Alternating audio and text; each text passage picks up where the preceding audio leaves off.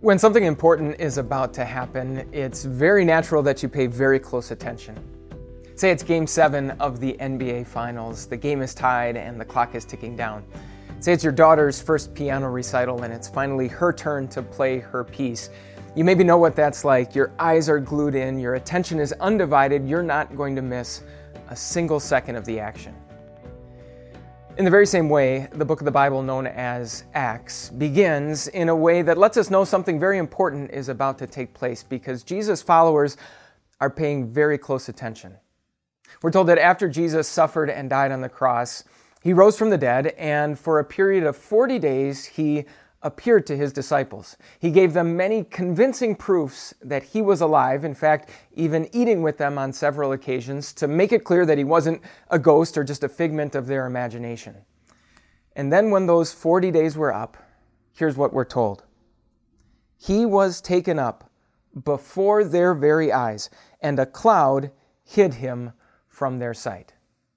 So the disciples were looking right at Jesus. Their attention was undivided, their eyes were glued, and Jesus went up to heaven.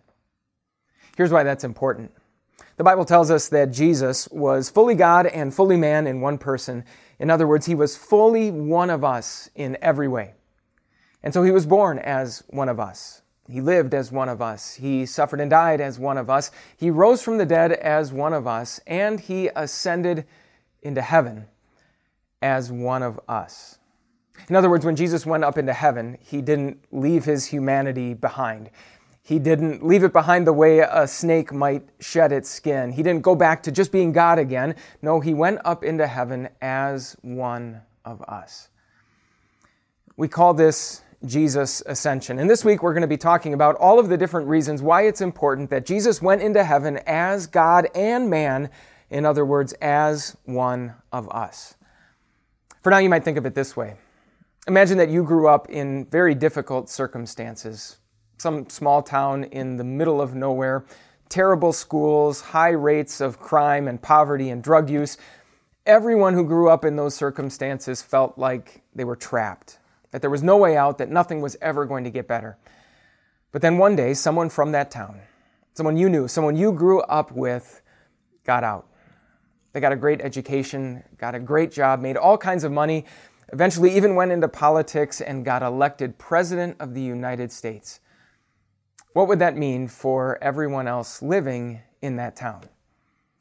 It would mean everything, right? It would mean that the person at the very top of power was one of you.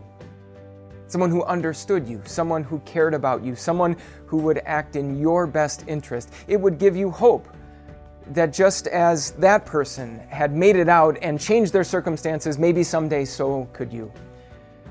Friends, as we talk about Jesus' ascension this week, we're going to see the very same thing that Jesus' ascension means all of that. That even better than if one of us were sitting in the White House, Jesus' ascension means that one of us is sitting in heaven.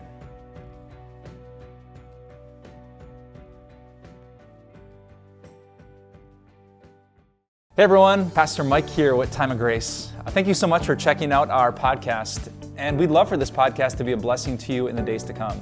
So if you could share this podcast, subscribe so that every episode ends up in your feed, or just leave us a review, we would love more and more people to hear this message so that their lives can be surrounded and blessed by the grace of God. Thanks again, and have a wonderful day.